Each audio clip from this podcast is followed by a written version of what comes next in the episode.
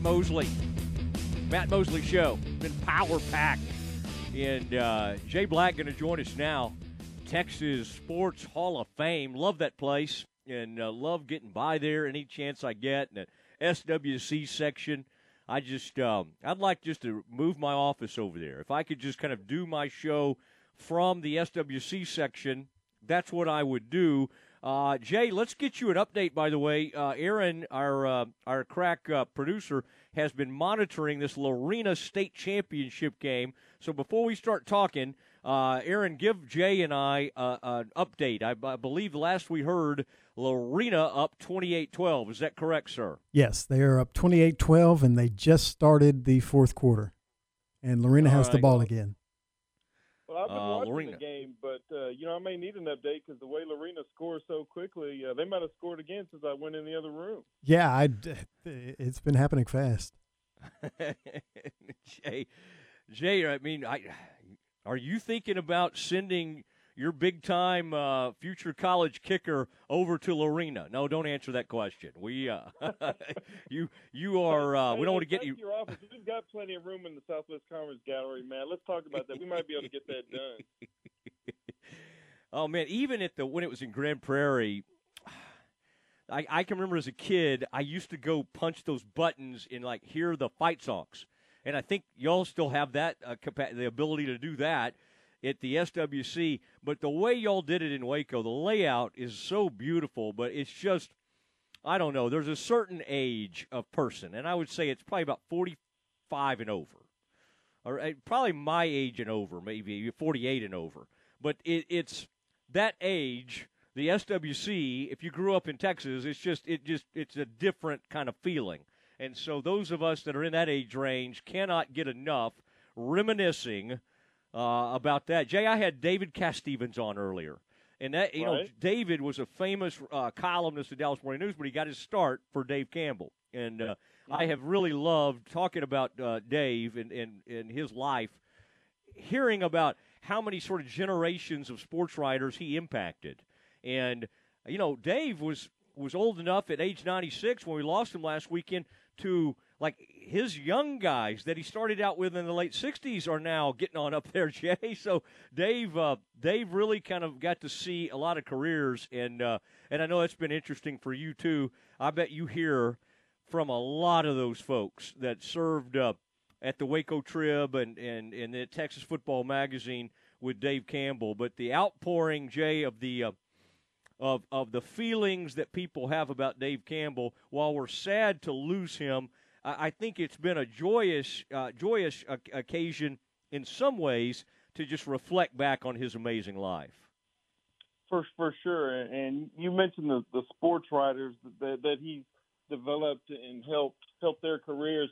I mean, I was able to see that firsthand for years and years because when when the Hall of Fame moved to Waco, he was the chairman of our Texas Sports Hall of Fame selection committee.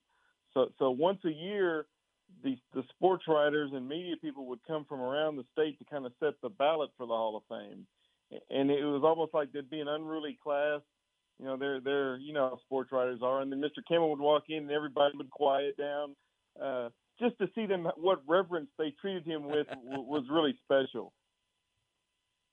Yeah, like in my mind, I remember I probably met Dave Campbell 25 years ago or something, and or 20 years ago, whatever it was maybe around the time I was in college at Baylor, and it's just funny how even when I would see him, I don't know how many years ago, let's say three or four years ago, like he he didn't really change that much. I mean, he got older, but but not his appearance. He just had that same look for like the last thirty years of his life, and and uh, and it's just sort of amazing.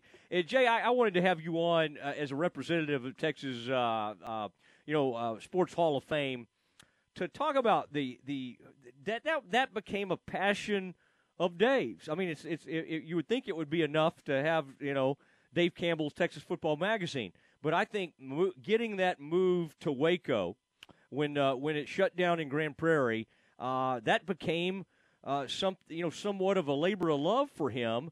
And um, and and I understand he was pretty instrumental in that, Jay, in in making sure that uh, generations now will enjoy that in uh, in Waco, Texas. Uh, very much so. I mean, a lot of people don't realize when that that one Lamar Hunt w- was kind of the driving force behind the formation of the Texas Sports Hall of Fame and its first kind of incarnation in, in Grand Prairie. But a lot of people don't realize that Dave Campbell, along with some city leaders like you know former city manager Dave Smith and people like that, went up there. But it was really Dave Campbell lending his reputation and and, and name to, to the Waco project that, that got it moved down here. So so so we are and have always been very thankful for his efforts to get the the Sports Hall of Fame moved down to Central Texas. Yeah, it's uh, it's just it, it's great history and it's so much fun. And then occasionally, Jay, wouldn't y'all have uh, opportunities for people to uh, come by and maybe get their their copies of uh, of Dave Campbell's Texas Football Magazine signed? I seem to remember over the years some pretty cool opportunities. Now I know you did that lunch with a legend a few years ago, and boy, isn't that great to have that preserved? To hear Jerry Hill and and John talk to them. I mean, that's an, that's a, another great reason to keep doing those is because that's preserved for all time. And like that, I was listening to that the other day, Jay. Uh, uh, More, John Morris was playing it, and then I played some of it. I mean, that's history. I mean, that and, and that that right there belongs in the Texas Sports Hall of Fame. Not to Jay, not to start telling you how to do your what you should do, but I just think uh, I think that's pretty cool. What are some of the the memories you have of of getting to see uh, Mr. Campbell over the years. Would would would he come in and do some events like that? Well, well, like clockwork. Um, as, as soon because we we were always in a, had a special relationship with the magazine and Adam Hochfelder and Mr. Campbell, so so we would get advance copies before they hit the newsstand, and it was kind of of a tradition every summer.